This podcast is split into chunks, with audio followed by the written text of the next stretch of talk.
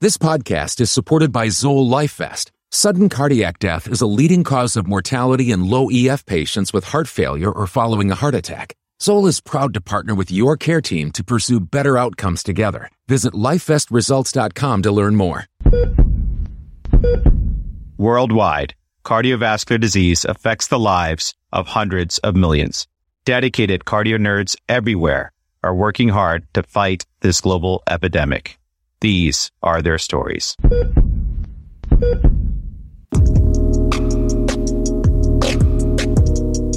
Hey, Cardio Nerds family, Dan Ambinder here. It's time to dive back into our comprehensive adult congenital heart disease series, co-chaired by doctors Agnes Koczo, Dan Clark, and Josh Saef. In this episode, we'll be learning all about tetralogy of Fallot with faculty expert Dr. George Lui from Stanford University and lead fellow Dr. Charlie Jain from Mayo Clinic. Stay with us. We thank our collaborators at the Adult Congenital Heart Association, the CHIP Network, and Heart University. These are organizations with incredibly committed people who work tirelessly to improve the lives of those living with ACHD. You can find the links to these organizations in the episode description. Finally, this podcast is not meant to be used for medical advice. The views expressed here do not necessarily reflect the opinions or policies of our employers. Cardio Nerds is an independent, fellow founded platform with the mission to democratize cardiovascular education. To continue creating free and unbiased quality content, we are proud to collaborate with all stakeholders, including trainees, experts, fellowship programs, professional societies, industry, and patient advocacy groups. Relevant disclosures can be found in the episode show notes, and the curriculum and content is planned, produced, and reviewed solely by Cardio Nerds without external bias. And with that, let's get on with the show. Hey, Cardi Nerds. It's Josh Saef, and I'm here again with Dan, and we're excited to present another key installment of our Cardio Nerds ACHD series. In this episode, we will be reviewing the classic Tetralogy of Fallot, and joining us will be Cardio Nerds veteran Dr. Charlie Jain from the Mayo Clinic and Dr. George Lui from Stanford University.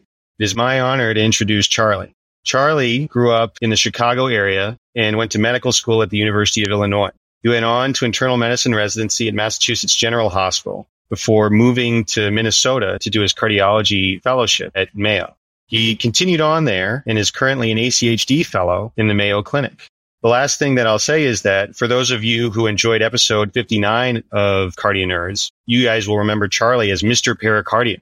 So with that, welcome back, Charlie.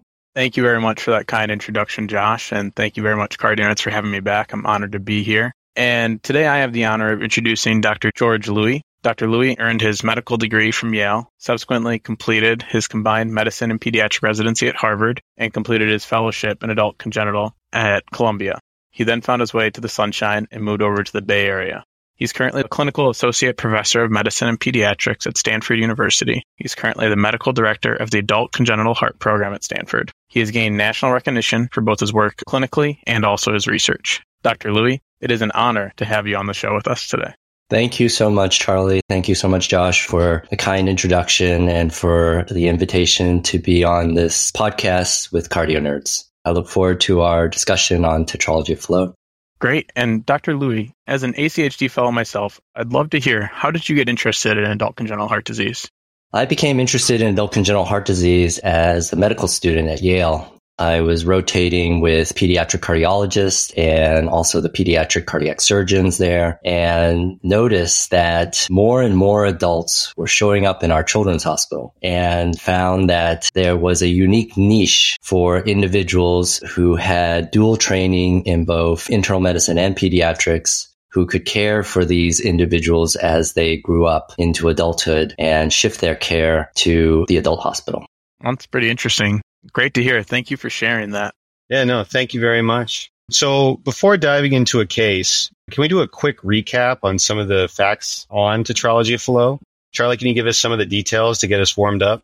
Sounds good. So, as you all likely recall from medical school and first aid, tetralogy of Fallot is one of the five T's of cyanotic congenital heart disease. And indeed, it's the most common of the cyanotic lesions. It comprises almost 10% of all forms of congenital heart disease. Now, you might be wondering, what happens embryologically to cause this? Well, if you're anything like me, chances are you don't remember much of anything from embryology in med school. But I'll remind you that the heart formation starts as a tube and then it undergoes a complex sequence of turning and twisting, which results in the four chambers we all recognize now. With tetralogy of Fallot, the most important considerations in the embryology are of the primitive outflow tracts. So early in gestation, this is a hollow tube termed the conotruncus. Neural crest tissue migrates into the tube and forms two major collections of endocardial cushion tissue. Those collections develop opposite each other, rotating in a counterclockwise spiral through the entire conotruncus. Once formed, the cushions grow into the tube's lumen and fuse at the midline to create a distinct balanced systemic left ventricular outflow tract and aortic root, and pulmonary right ventricular outflow tract and main pulmonary artery outflow channels. Inferiorly, the cushions fuse with the interventricular septum. Dr. Lui, any other considerations we should know about this? The principal development abnormality in tetralogy of Fallot has continually been debated amongst cardiac pathologists. There are two schools of thoughts, one by Richard Van Praagh and the other by Bob Anderson. I'll stay in North America and in North America, we go by Richard Van Praagh, who advocated for the hypoplasia of the subpulmonary infundibulum. This is the muscle or conus under the pulmonary valve. And when the infundibulum is small, there is an anterior cephalad deviation of the infundibulum meaning basically that the aorta moves anterior and crowds into the right ventricular outflow tract. This results in the failure of septation and the overriding aorta, which are the hallmarks of tetralogy of Fallot. Got it, Dr. Lui. Thank you so much. And Charlie, thank you again for setting us all up with the base structure of what's going on with tetralogy of Fallot and how it comes to be. Can you then remind us what are the consequent and anatomical abnormalities of tetralogy of Fallot that this embryological problem leads to? Sure, happy to. So, the four pathognomonic abnormalities, which were originally described by Dr. Fallot back in 1888, are RVOT obstruction, which is always subvalvular and may or may not have valvular and or supravalvular components, and interventricular communication or VSD. The third one's aortic override, and then fourth is right ventricular hypertrophy, which occurs secondary to the obstruction. So all of these defects are the consequence of the anterocephalad deviation that Dr. Lui described. And variation in the magnitude of this deviation is what drives a lot of the variability in the severity of the patient's condition and when they present. So some patients experience significant deviation and that causes significant pulmonary atresia even. That essentially cuts off any connection between the right ventricle and the pulmonary arteries, which will then be non-confluent. At the other end of the spectrum, more mild deviation may lead to what we sometimes call as a pink tet, one that basically doesn't have much in the way of cyanosis or right to left shunting, but they later on in life will have more significant RV hypertrophy. Dr. Lee, do you have any other thoughts to add on just sort of the hemodynamic consequences of embryologic issue? Sure. Charlie just went through the anatomical issues in tetralogy of Fallot. And really, when you break it down in congenital heart disease for an infant, it's either too much pulmonary blood flow or too little pulmonary blood flow. So you're either blue or you're pink, but you're ultimately cyanotic in this lesion. And so as he described, an infant with severe RV outflow tract obstruction will shunt right to left across the VSD and have reduced pulmonary blood flow. And cyanosis will be recognized almost within a few days of life. But alternatively, the pink tet who has minimal RV outflow tract obstruction behaves like actually like an unrestricted VSD. So that patient is going to have too much pulmonary blood flow and will have near normal oxygen saturation at birth. So may be underrecognized. And these infants don't develop cardiac failure until about four to five weeks of life due to the increasing pulmonary blood flow as the pulmonary vascular resistance drops and they shunt left to right across the VSD. This is very, very helpful. And so we're basically understanding that the degree of anatomic abnormality will lead to the degree of severity with tetralogy Fallot. So really appreciate that. Charlie, can you bring us up to speed regarding genetic mutations known to cause or be associated with tetralogy of Fallot? Yeah, great question, Dan. While there are a few genes associated with tetralogy, the majority of cases don't seem to have a recognized mutation. That being said, probably about 15% of cases are associated with the syndrome, most commonly microdeletion 22q11, or as we commonly know as DiGeorge or velocardiofacial syndrome. That being said, DiGeorge syndrome is associated with any type of conotruncal cardiac abnormality, so truncus arteriosus, interrupted aortic arch. So it's hard to say that it's really what causes tetralogy, but it should be noted that in patients, first degree relatives are going to be at significant increased risk for any type of conotruncal defect, not necessarily tetralogy. Dr. Lui, any other thoughts about that? Yeah, you're absolutely right. The genetics of tetralogy of Fallot um, aren't well understood. There are some syndromes that are associated with it. there is a recurrence risk that we know for offsprings of patients with tetralogy of Fallot, probably around 2 to 4%. Genetic testing for 22q11 is recommended in the guidelines by the American College of Cardiology and the American Heart Association that it's reasonable to do it in patients with conotruncal defects, such as tetralogy of Fallot. Thank you so much. Yeah, no, clearly it's an area where we're learning more. I'm impressed with how much we know, given sort of how complicated the embryology is and how complicated the genetics associated with that embryology is. So tetralogy of Fallot is clearly a part of a family of defects. And I think we recognize that now even more so given the information we've heard so far about genetics. Are there any other congenital anomalies that we know of that we may see in patients with tetralogy of Fallot? Sure. Tetralogy of Fallot, like you said, is a family of defects. I'll start before going over the associated defects, kind of the main groups of tetralogy of Fallot. We generally group them up into tetralogy of Fallot with varying degrees of right ventricular outflow tract and pulmonary stenosis. But there are also tetralogy of Fallot with a common AV canal. There's also tetralogy of Fallot with absent pulmonary valve. And as Charlie described, there's tetralogy of Fallot with, in the most extreme form with pulmonary atresia. Then associated defects include atrial septal defects, which can occur in more than 50% of them. And this is often referred to as pentalogy of Fallot, giving a fifth defect to the four pathognomonic features of tetralogy of Fallot. A right aortic arch is seen in about 25% of the time. The clockwise rotation of the aortic root, which we haven't discussed, results in abnormalities of the coronary arteries. And one of the most common abnormalities of the coronary arteries is an anomalous LAD from the right coronary artery. Awesome. Thank you so much. I think now we've recovered most of what we learned in med school studying for step one, and honestly, already learned a whole lot more.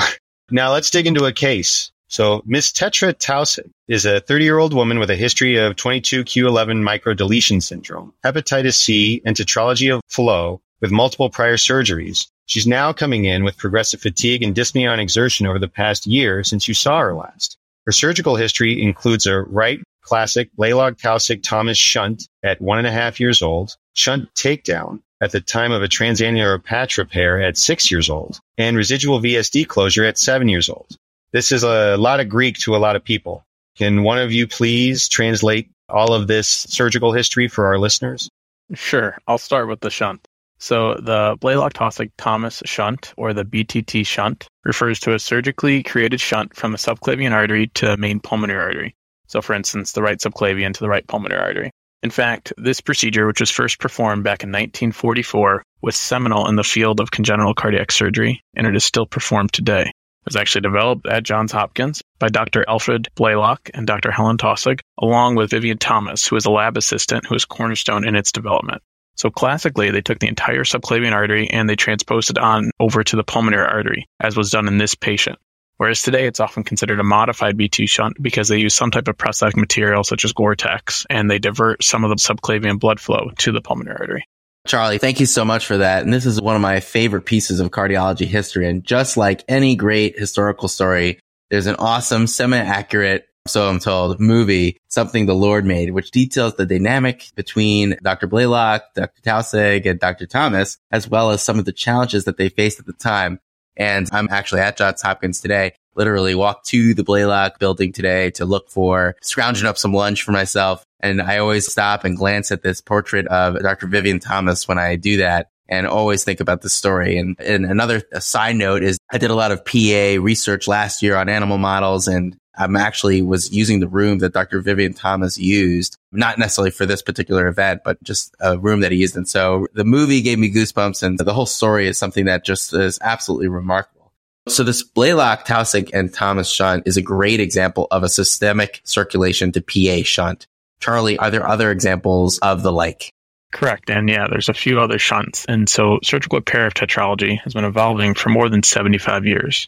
Alternative shunts, albeit less often performed, are the Potts shunt, which is the descending aorta to left pulmonary artery, so it's more posterior, and the Waterston shunt, which is the ascending aorta to the right pulmonary artery. These were used more often in the distant past when a stage approach was frequently performed. So while the BT shunt was the first, it was certainly not the last. Children have a palliative shunt placed in their infancy and then eventually undergo a complete repair at ages around four or six years. The complete repair tetralogy typically consists of a surgical VSD closure, addressing the RVOT obstruction by removing obstructed infundibular muscle bundles, repair or replacement of the pulmonic valve, and or replacement of a conduit to facilitate the right ventricle to pulmonary artery flow. A number of patients also have narrowing in their more peripheral pulmonary arteries, which will have to be addressed because if there's no flow, no grow. The development of deep hypothermic circulatory arrest and cardiac bypass in general improved operative mortality in patients undergoing early total repair. This encouraged more centers to abandon the staged approach. Some data indicate that their early complete repair may reduce RV hypertrophy and promote pulmonary blood vessel growth. But every patient is different and we need a tailored approach. Dr. Lui, any other thoughts on the surgical sequence? Sure. As Charlie mentioned, every patient is like a history lesson. I love this field because we get to learn all the changes that have happened in surgery I think in another life, I would be a pediatric cardiac surgeon. The systemic to PA shunts dramatically improved cyanosis and provided pretty reasonable midterm results for these children with tetralogy of Fallot. Uh, now you have to remember in the 1940s when the BTT shunt was created, there was not a definitive surgical solution. This was a palliative procedure. The complete surgical repair was not performed until 1954 when Dr. Lillehei used cross circulation in order to repair the first 10 year old boy with tetralogy Fallot. This was carried out between the child and the father. And obviously this carries a lot of risks for the, both the donor and the patient. So that in 1955, Dr. Kirklin at the Mayo Clinic used the first bypass machine to correct tetralogy Fallot and several papers have since detailed the success of their surgical repair with over 80% survival out 30, 40 years. Tetralogy Fallot was performed via either a longitudinal or transverse incision in the right ventricle. Through this, the hypertrophied subpulmonary infundibulum was resected and any valvular pulmonary stenosis was relieved. Patients with an insufficiently sized pulmonary annulus were managed by extending the ventriculotomy across the valve and into the main PA so that the pericardial patch could be used to augment the right ventricular outflow tract when necessary. And these, what we call transannular patches, provide a complete relief of the right ventricular outflow tract obstruction, but at the cost of destroying the pulmonary valve leaflets. The VSD was closed with the ventriculotomy during the 1960s, most centers reserved this type of full repair of tetralogy of Fallot for patients that had to be over basically the age of four to six. So you had all these infants or young children with uh, systemic to PA shunts and did not have full repair until they were much older. And cardiologists and surgeons really favored this stage approach with the early initial palliation. It wasn't until about 1960s, 70s when they did the first successful repair of a tetralogy of Fallot patient under the age of one. And like Charlie mentioned, it's the development of deep hypothermic circulatory arrest that allowed for this correction. By the 1970s, the stage approach was abandoned for most patients in favor of early repair, as this would avoid the risk of a shunt procedure, reduce the right ventricular hypertrophy, and promote pulmonary blood vessel growth early on. Today, we now perform elective TOF repair at about three to six months of age. Also during the 1970s, one other important development in surgery was the transatrial approach. As I mentioned before, they did primarily ventriculotomies, which would result in full thickness scar of the right ventricle. And by doing a transatrial approach, we would avoid that ventriculotomy and do the repair by looking through the tricuspid valve, taking maybe down the septal leaflet of the tricuspid valve and repairing the VSD and resecting the subpulmonary infundibulum. Maybe they might do it from also a transpulmonary approach as well. And today, survival with TOF repair is greater than 90% out 30 years. Wow, Dr. Lui, thanks so much for that overview in detail in terms of the history surrounding intracardiac repair.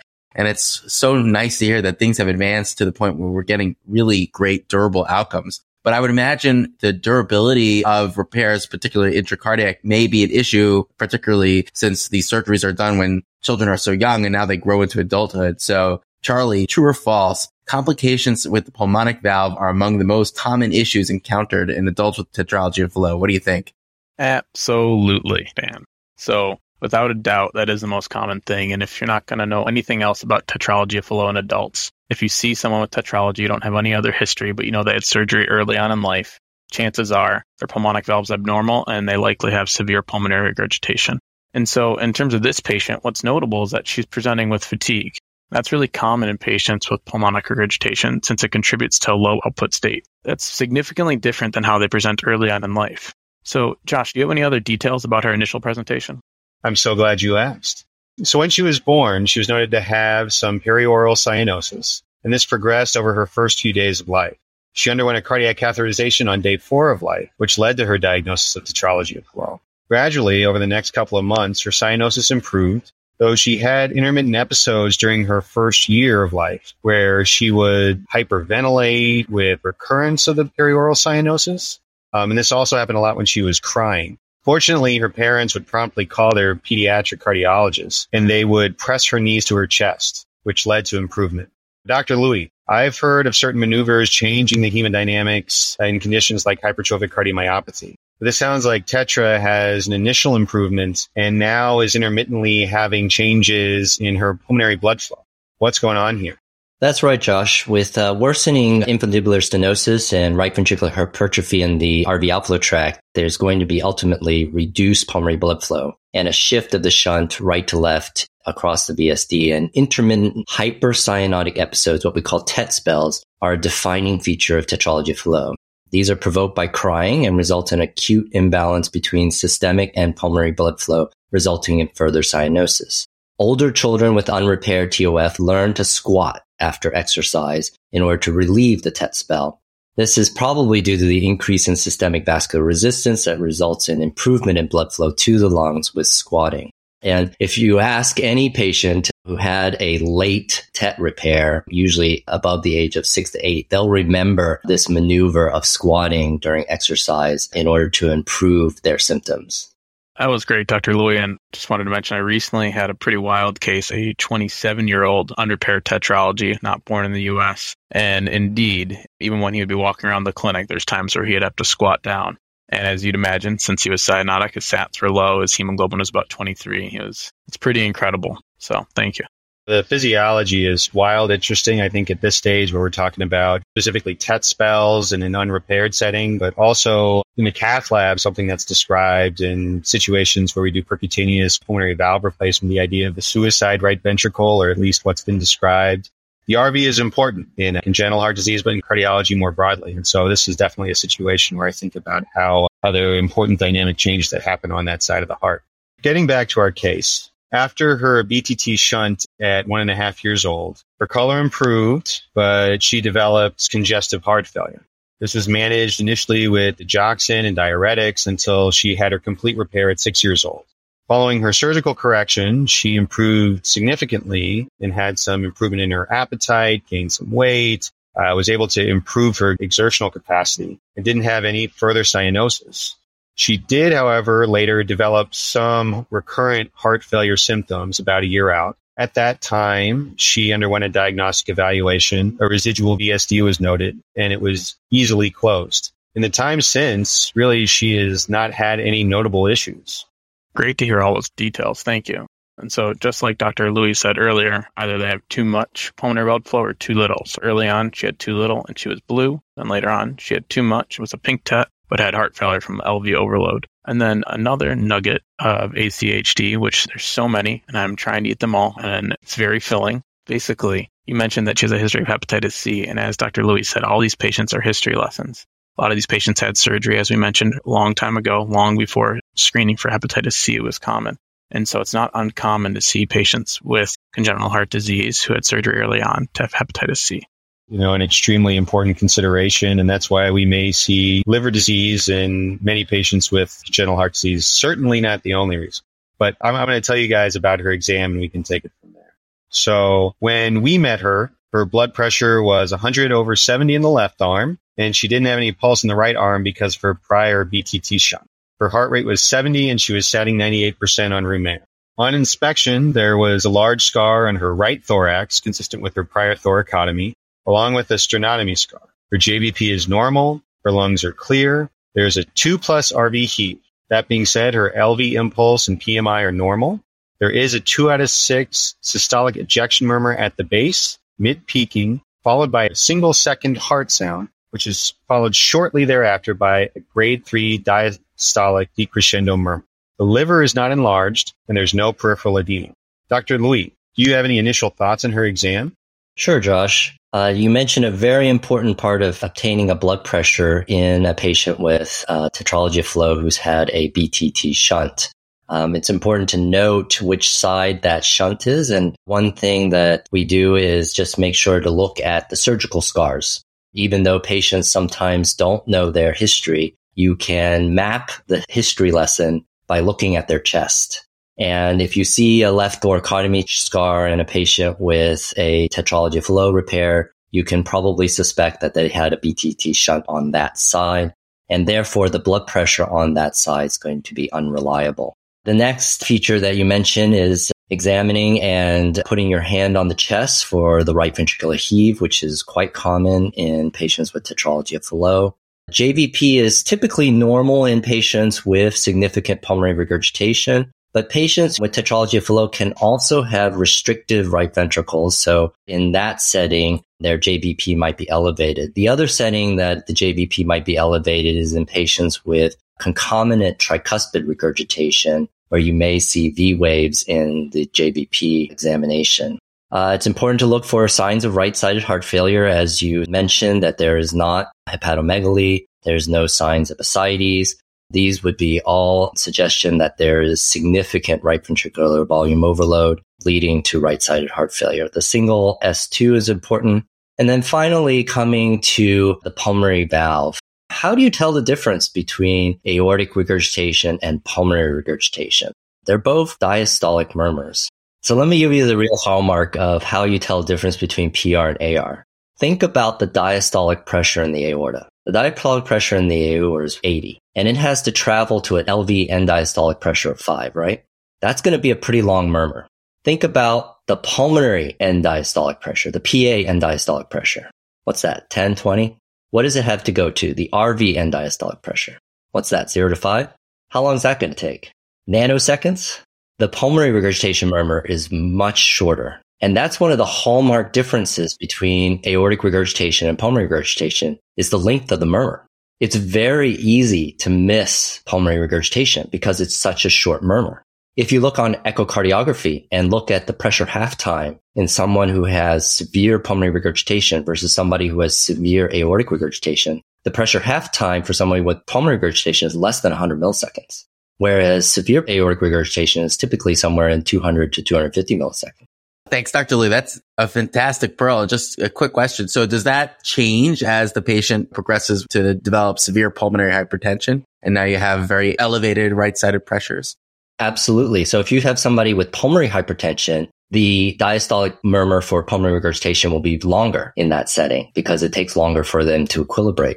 The other maneuver that I ask my fellows to do is remember the position of the aorta in the PA. The aorta is behind the pulmonary artery. So in order to hear aortic regurgitation, we often ask the patient to lean forward, take a deep breath, and exhale completely. By exhaling completely, you can bring the aorta forward and allow you to hear aortic regurgitation a lot better. Now, pulmonary regurgitation asks the patient to lay back, completely flat, taking the aorta backwards and allowing you to hear the pulmonary regurgitation murmur. These are important differences in trying to differentiate between AR and PR in patients with tetralogy of Fallot who actually can have both murmurs. We haven't talked about the aortic root dilation that happens in tetralogy of Fallot patients, but that can result in aortic regurgitation. So these patients who have a disrupted pulmonary valve can have severe pulmonary regurgitation and severe aortic regurgitation from aortic root dilation. So it's important in the exam to be able to differentiate from the two murmurs. That was awesome. No, yeah. This is the most useful thing I've learned about physical exams since med school by far. That was hugely interesting. Thank you. Moving on with Tetra's diagnostics. Her EKG showed sinus rhythm with a right bundle branch block and a QRS of 150 milliseconds. It also had an indication of left atrial enlargement. Charlie, is there anything we can glean from this? Yeah, so the right bundle branch block is essentially ubiquitous in patients with tetralogy, and the QRS width has some important prognostic implications in regards to sudden cardiac death risk. So ICDs may be recommended for tetralogy patients for primary prevention and those with multiple risk factors. Dr. Lui already alluded to this earlier when talking about the ventriculotomy as one of the risk factors that we can potentially consider as well. But the usual things that we consider are QRS greater than 180 milliseconds, RV and or LV dysfunction, even diastolic, a later repair, and there's many other possible things. I mention this for two reasons. One is because it's important to recognize their increased risk for sudden cardiac death and to consider potential EP study or ablation at the time of surgery, and also to point out that her ECG mentions left atrial enlargement. That kind of sounds funny given that this is a right sided disease. But given the multiple stressors the left heart has undergone in this anatomically right sided pathology, such as volume loading from the shunt, so initially the VSD and then her BT, ischemic insults, cyanosis early on in life, multiple bypass pump runs, and then also ventricular interaction with dyssynchrony can affect both the systolic and diastolic function of the left heart, and you might see left atrial enlargement. Dr. Lui, any other thoughts about the EKG and, and its findings? Sure, Josh. As Charlie mentioned, QRS greater than 180 milliseconds is an important risk factor for sudden cardiac death. Sudden cardiac death in tetralogy of Fallot has been reported in the literature from about 1 to 6%, uh, varying incidence. I would also mention a couple more risk factors. One is the cardiac MRI derived RV mass to volume ratio as a risk factor for sustained VT and death. And then also looking at delayed enhancement, which is a measure of myocardial fibrosis on MRI. I think that's really important, and we'll be discussing this shortly. That the preservation and restoration of RV size and function and pulmonary valve function may help reduce the risk of sudden cardiac death in this population. It's important when encountering patients with repaired tetralogy of Fallot and arrhythmias to look and address residual hemodynamic abnormalities before considering EP study and ablation and addressing the arrhythmic issues prior to addressing hemodynamic issues. You know, the hemodynamic issues in tetralogy of Fallot often lead to the arrhythmic issues. Thanks so much. A lot to consider there with arrhythmias and tetralogy of Fallot. Clearly, a lot of work to be done in understanding of risk stratification in the population. So, coming back to our patient, her chest x rays showed significant RV enlargement, which has progressed since prior years. Her lung parenchyma appears free of edema or infiltrates. The chest x ray, I always feel like, is a great picture of where we are and also is potentially one of the best ways that we can follow patients along over their life, especially patients who've had multiple surgeries and cardiac disease. In patients with tetralogy of Fallot, are there any special findings that you're looking for on the chest x ray? Sure, Josh. The chest x-ray is an important tool in our toolbox when taking care of patients with congenital heart disease. In this era of a lot of advanced imaging, we often overlook the chest x-ray and move straight on to our CT or MRI. And I think the chest x-ray can often offer us a lot of important information when I was visiting the Royal Brompton Hospital in London with Michael Gatzoulis. They get a chest x-ray on every single patient with congenital heart disease. And he wrote a nice paper demonstrating the importance of the cardiothoracic ratio on the AP view. And those patients that had a greater than 55% of the cardiothoracic ratio had an eightfold risk of death in adults with congenital heart disease. In addition to looking at the cardiothoracic ratio and RV enlargement and the silhouette on chest x-ray, I think it's important to look at the left or right aortic arch, which is often 25% of patients with tetralogy of Fallot. You can also look at the dilatation of pulmonary arteries or presence of retrosternal filling in the lateral view, suggesting RV dilation. And then finally, a calcified RV to PA conduit can often be seen on the chest x-ray. It's definitely so much you can take away from a chest x-ray in this age, even where we have MRI and CT scan, the chest x ray is more than just a classic. But moving on to some more contemporary modalities, Tetra's echocardiogram did show moderate severe RV dilation with moderate dysfunction. She also had free pulmonic regurgitation, a right ventricular systolic pressure of 52 millimeters mercury with mild TR. Her left atrium was enlarged, but her left ventricle was normal sized and had normal function. Charlie, what information can you glean from these findings? Thank you, Josh.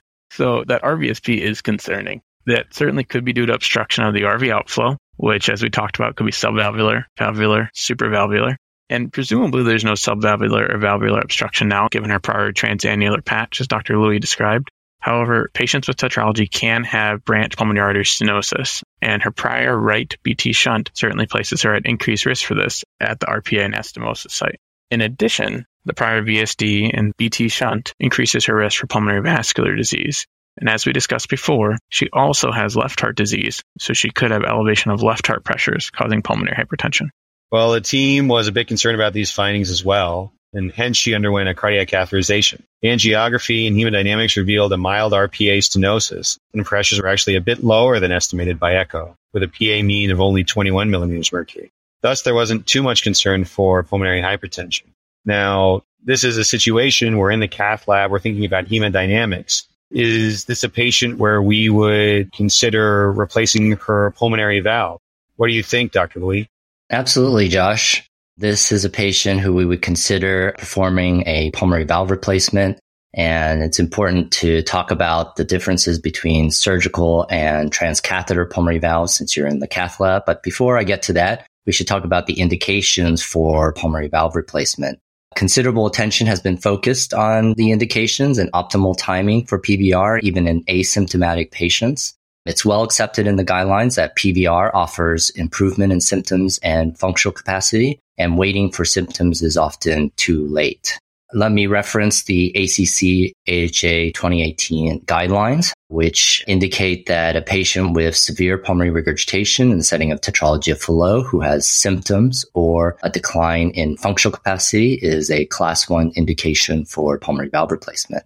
Any two of the following in a patient who's asymptomatic, including mild to moderate RV systolic dysfunction, severe RV dilation, including RV end diastolic volume by MRI of greater than 160 milliliters per meter square, or an RV end systolic volume of greater than or equal to 80 milliliters per meter square, or an RV end diastolic volume that's greater than two times the LV end diastolic volume, an RVSP that's greater than two thirds systemic pressure, and or progressive reduction in objective exercise tolerance would be a 2A indication for pulmonary valve replacement.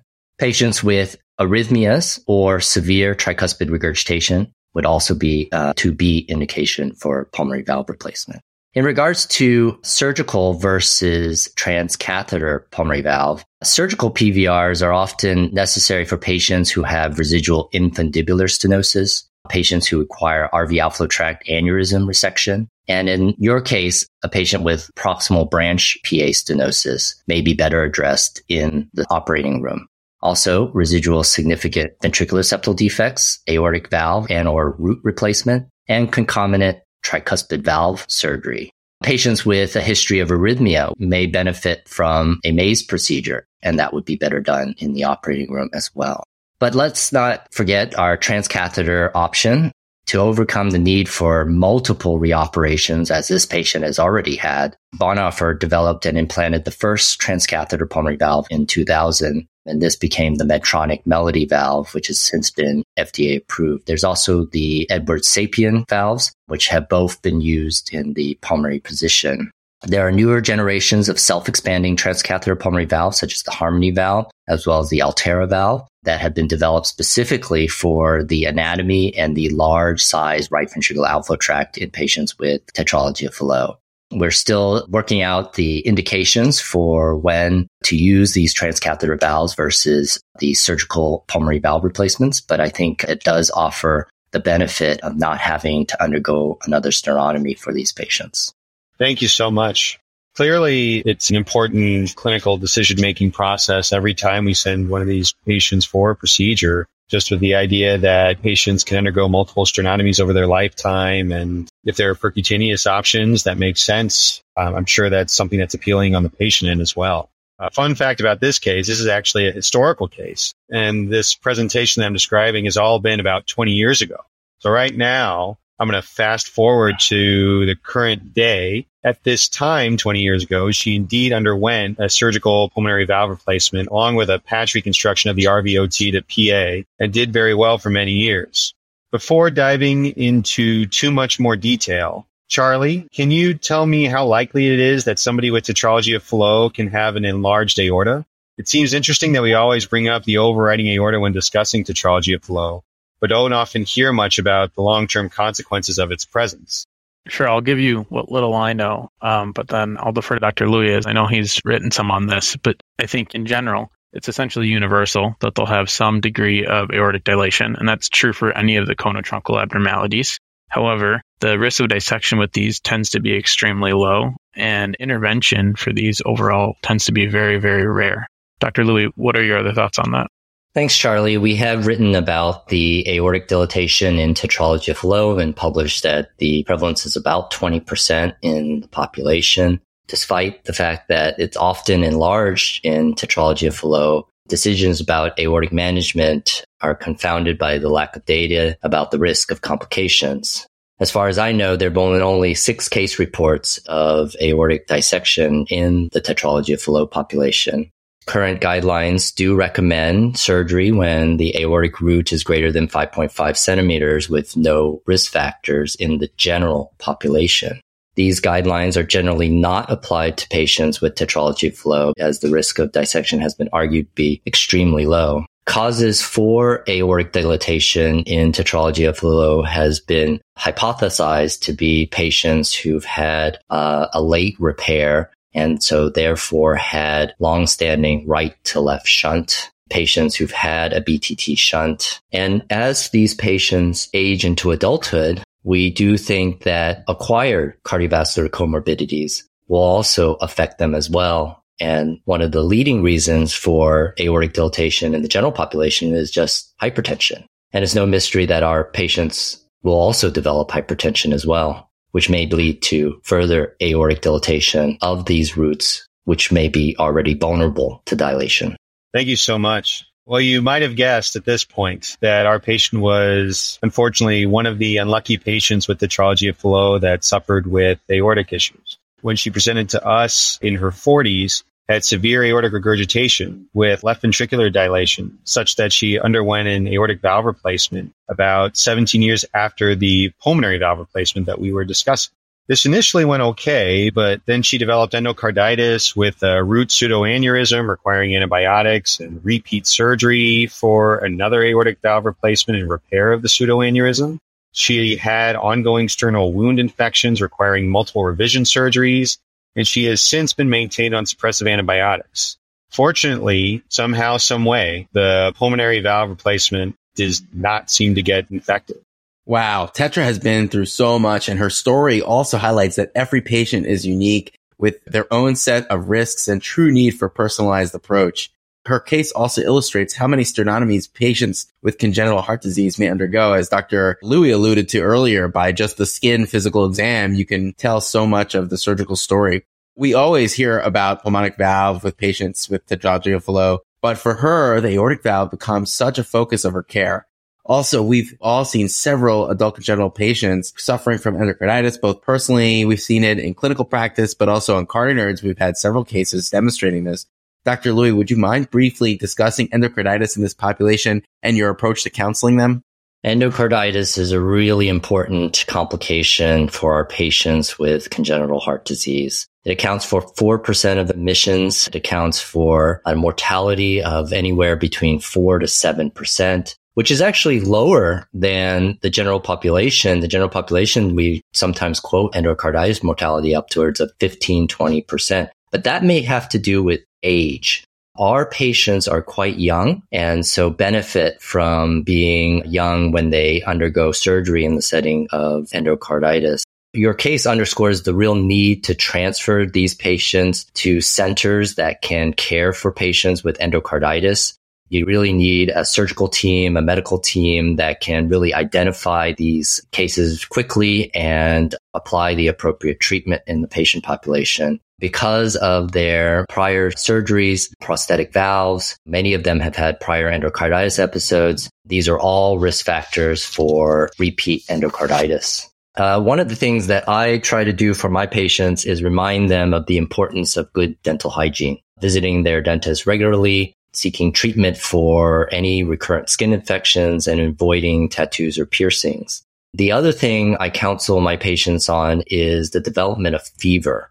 Now, in this day of the COVID pandemic, fever is often ascribed to COVID 19. And we've certainly over the last year have had patients go and get COVID tested and be COVID negative and have uh, persistent fever and be found to have endocarditis. And it's really, really important that these patients are educated about recurrent fever and how to manage recurrent fever. Because if they went to their primary care doctor, they're often prescribed antibiotics empirically. And we counsel our patients if they have recurrent fever for a few days that they need to call our office and proceed with blood cultures and CBC prior to antibiotics. After they get the blood cultures, they can take the antibiotics, but we need to have those blood cultures cooking so that we can identify the appropriate organism and treat it appropriately for the risk of endocarditis in this population. That was great. Yeah, thank you. And I think just on that last point, one thing I was taught in residency is that if there's any outpatient test that is going to be extremely influential, it's a blood culture. You know, you can get other tests that might make you think, oh, maybe it's this, maybe it's this. But if you have a patient has a positive blood culture as an outpatient, it changes management drastically. You call them and send them to the emergency department right away. So thank you very much for all the education on that, Dr. Lui. And I'll say that it's definitely important consideration that, especially in this case, we can see it cost this patient extra sternotomies. So definitely is very important to keep in mind. However, she continued to have issues here and there. About one year after her aortic surgery, she had an unheralded syncopal event while driving, and her EKG now showed a QRS duration of 180 milliseconds, which we discussed earlier on is a risk for malicious arrhythmias. So given this, along with her echo showing persistent RV enlargement and dysfunction, she underwent placement of an ICD for sudden cardiac death prevention. Now, we've talked about risk factors for VT and for sudden cardiac death, but in terms of clinical decision making in young patients, I think that we all have some hesitancy with device implantation, especially in a patient with endocarditis. Am I right, Dr. Lui? That's absolutely right, Josh. Uh, our patients with devices have an increased risk of endocarditis. CHD patients with an ICD experience more inappropriate shocks compared to those without CHD. And in one study, 25% of TOF patients with an ICD received an inappropriate shock. Another 14% developed lead abnormalities, including device infections. Thank you. Indeed, she did go on to develop atrial flutter and she required multiple cardioversions and antiarrhythmics over the next year. Fortunately, she never had an ICD shock for ventricular arrhythmias. I'm glad to hear that, Josh. Hopefully she hasn't had much more happen in terms of complications after undergoing so much already. Well, she continues to keep things interesting. She recently, now 52 years old, has come in with progressive fatigue and dyspnea on exertion She's had trouble getting up even one flight of stairs. Her echocardiogram now shows moderate prosthetic pulmonic regurgitation without significant obstruction and TR that is moderate at most. Charlie, now that we've seen this on echo with the prosthesis, what do you think?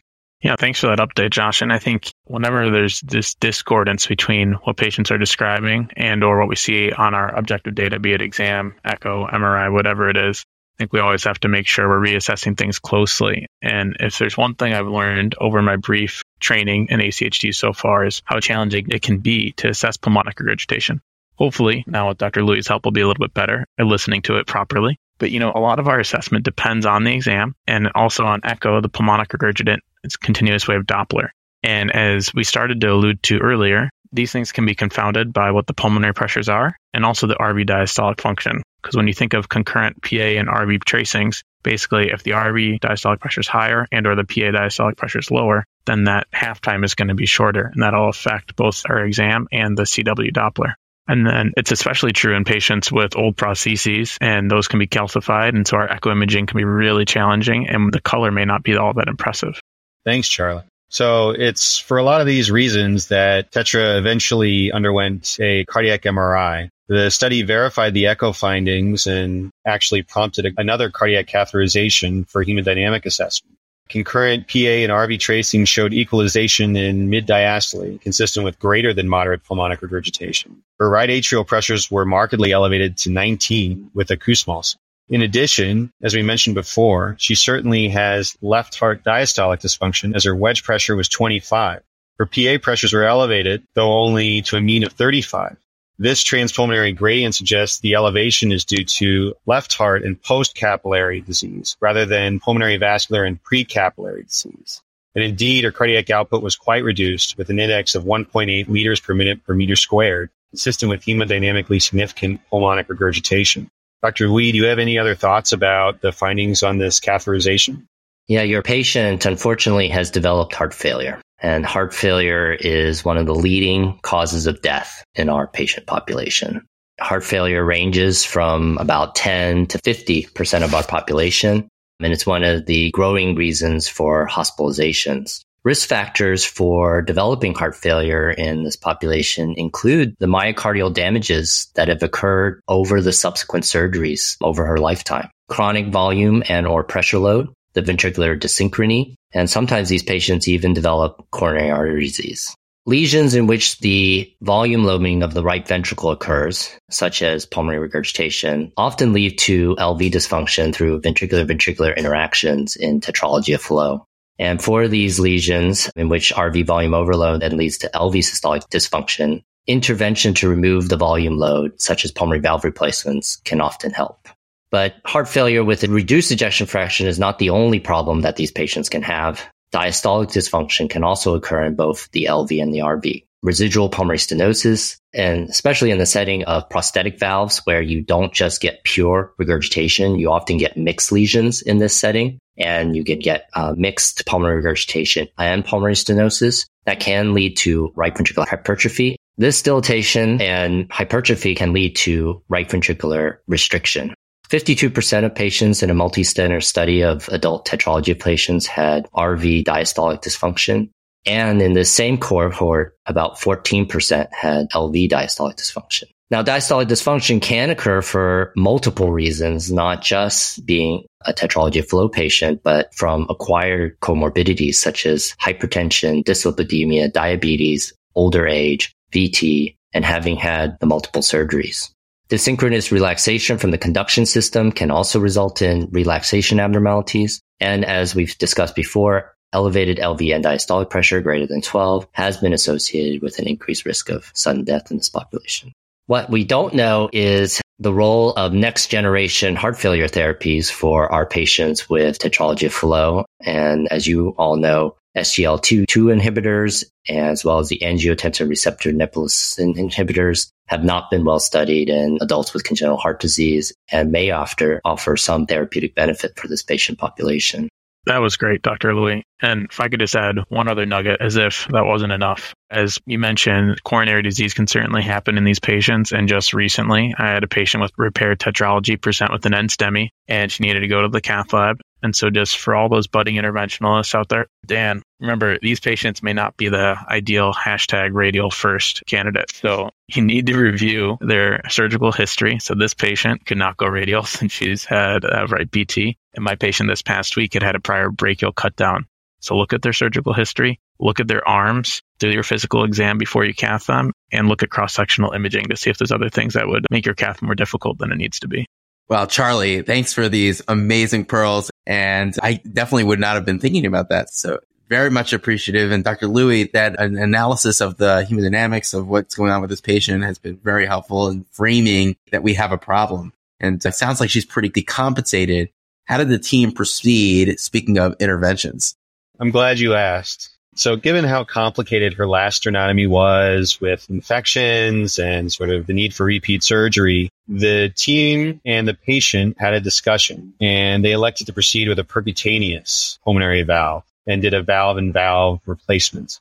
She underwent this recently. The procedure was successful and symptomatically she reports feeling much better. Great to hear. She's been through so much. I'm glad to hear that she's doing much better now. And I think one thing that's really wild about ACHD is just the wide variety of clinical courses these patients can have, even with the same disease, as we've kind of alluded to earlier. So some tetralogy patients, such as herself, can have many surgeries, even more than what she's had, and they may be crippled with pulmonary hypertension from their early shunts or their ongoing structural heart disease. On the other hand, just the other day, I saw a woman in her 70s with tetralogy, and she's only had two prior surgeries, and she's doing really well. Great. Thanks, Charlie. Thanks, Josh. It's been an incredible case and it just sort of highlights the advances in diagnosis, management of patients with tetralogy of Fallot, that has really resulted in a growing population of adults. This is a real cause for celebration as there are now more adults than there are children with tetralogy of Fallot. And these patients have grown up, they've had families, they have jobs, and some of them have even retired as my patients approach age 70 and 80. It's a real testament to the resilience of patients with congenital heart disease. But we have emerging challenges for us as we care for these individuals, what we've discussed, including heart failure, arrhythmia. We need more sensitive markers on right heart failure, timing of pulmonary valve replacement, and looking at the role of new and novel heart failure agents. These patients really do require lifelong follow-up with an adult congenital cardiologist so that we may continue to optimally care and improve on their outcomes long term. Wow. I don't think I could have said that better myself. As somebody who's planning to go into adult congenital heart disease, so much of what you just said is at the core of my motivation to pursue a career in the field. It's a growing population. It's an interesting population. And I think it's, so important that we do everything we can in the field to support them having the best quality and quantity of life that they can. So, Dr. Lui, before we let you go, we have to take time for a Cardio Nerds Classic. I need to ask you, what makes your heart flutter about adult congenital heart disease? Adult congenital heart disease is a field that has been built on the advances of our pediatric colleagues, our cardiologists and cardiac surgeons over the last hundred years. I'm just constantly impressed with how my patients have learned to enjoy life, exercise, work, raise a family, despite all odds, surgeries, and heart disease that they were born with. Their resilience in the face of each challenge, the innovations in surgery and catheter and electrophysiologic treatments continue to improve their lives. And I'm really honored to be able to care for this patient population and walk with them through their journey in life. Thank you so much, Dr. Lui, for that. Adult congenital heart disease clearly is a broad field and has so many overlaps with other specialties. So turning to you, Charlie, we'd love to hear about your experience as an adult congenital heart disease fellow and career plans moving forward. Sure. Thanks, Dan.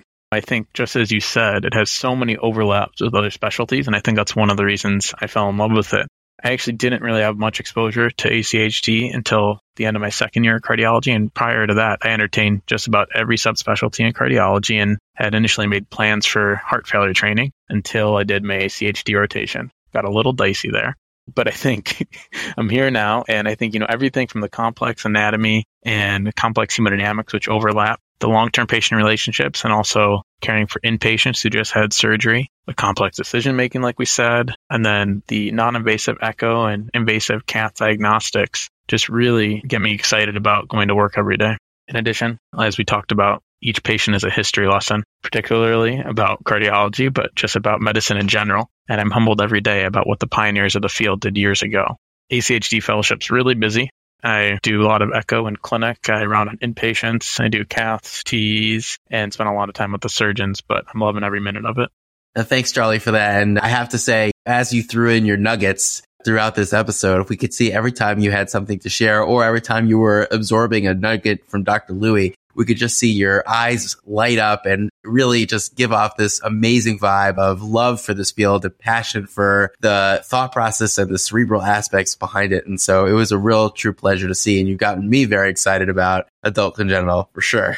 You know, you and me both. This has been a wonderful episode for me, a wonderful experience. Just always more to learn about congenital heart disease and cardiology in general. I just want to thank Charlie and Dr. Lui for coming today and talking through this case with us. I really think that all of our cardio nerds out there will take a lot away from it. Hey, cardio nerd. My name is Karen Stout. I'm an ACHD nerd at the University of Washington in Seattle, and I'm a member of the medical advisory board with the Adult Congenital Heart Association. Not long ago, congenital heart disease was widely considered to be an exclusively pediatric field, given the short lifespans of our patients. However, advances in diagnosis and management have transformed many patients' lives and brought them into adulthood. There are now more adults living with CHD than children. This growing population requires a specialized and personalized approach from multidisciplinary teams. While not every cardio nerd will specialize in ACHD, you will all have the opportunity to touch the lives of adult patients with congenital heart disease, recognize their unique needs, and refer them to the appropriate centers if and when needed. We need both trainees eager to care for this patient population and non-ACHD providers to have fundamental knowledge about these conditions for optimal practice while working in tandem with board certified adult congenital heart disease providers. We congratulate the cardio nerds on their mission to democratize cardiovascular education and for creating this series to raise awareness about ACHD. I'm glad to say that this episode and all others in this series are brought to you in collaboration with the Adult Congenital Heart Association. ACHA's mission is to empower the CHD community by advancing access to resources and specialized care that improve patient-centered outcomes. The cardio nerds have clearly done that here. If you'd like to contribute to ACHA to provide educational resources, opportunities to connect with other providers, become a part of the medical advisory board, or apply for ACHA research funding, please email info at achaheart.org. Again, email is info at achaheart, all one word, dot org. If you're interested in learning more about clinical congenital heart disease diagnosis and management, please note that there are free educational online resources available through Heart University and the Congenital Heart International Professionals, or CHIP, networks. Both have tremendous resources to provide further depth to your understanding of ACHD. You can find more about the ACHA, CHIP, and heartuniversity.com in the episode description on the Cardio website. Thank you.